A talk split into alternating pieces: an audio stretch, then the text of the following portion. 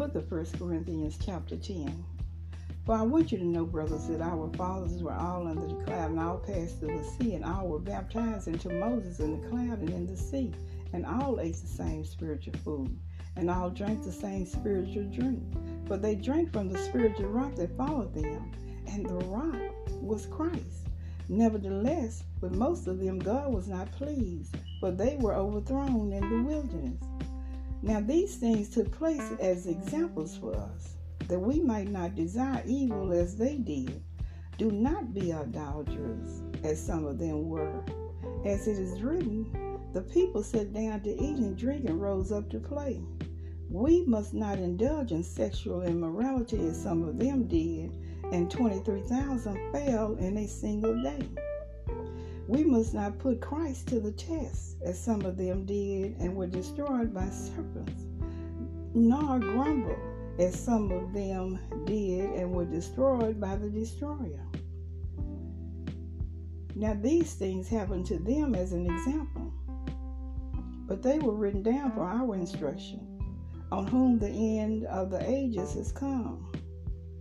Therefore, let anyone who thinks that he stands take heed lest he fall. No temptation has overtaken you that is not common to man. God is faithful and he will not let you be tempted beyond your ability. But with the temptation, he will also provide the way of escape, that you may be able to endure it. Therefore, my beloved, flee from idolatry. I speak as to sensible people. Judge for yourselves what I say.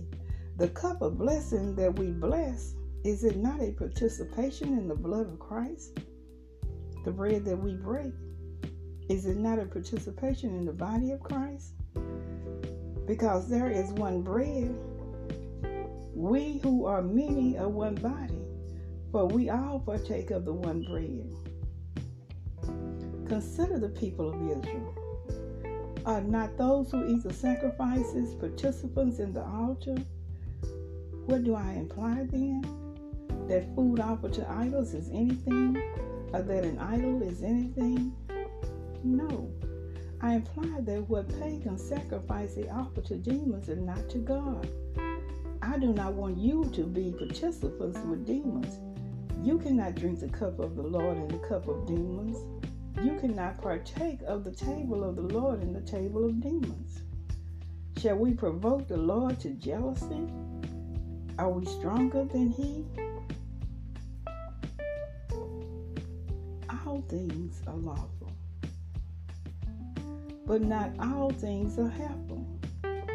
All things are lawful, but not all things build up. Let no one seek his own good, but the good of his neighbor. Eat whatever is sold in the meat market without raising any questions on the ground of conscience. For the earth is the Lord's, and the fullness thereof. If one of the unbelievers invites you to dinner and you are disposed to go, Eat whatever is set before you without raising any questions on the ground of conscience.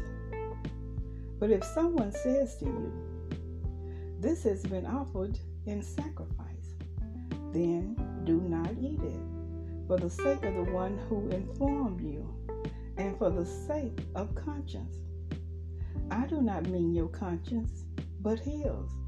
For why should my liberty be determined by someone else's conscience?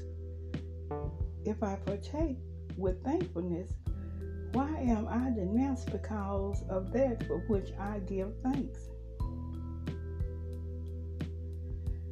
So, whether you eat or drink or whatever you do, do all in the glory of God. Give no offense to Jews or to Greeks or to the church of God, just as I try to please everyone in everything. I do not seek my own advantage, but that of many, that they may be saved. Be imitators of me, as I am of Christ.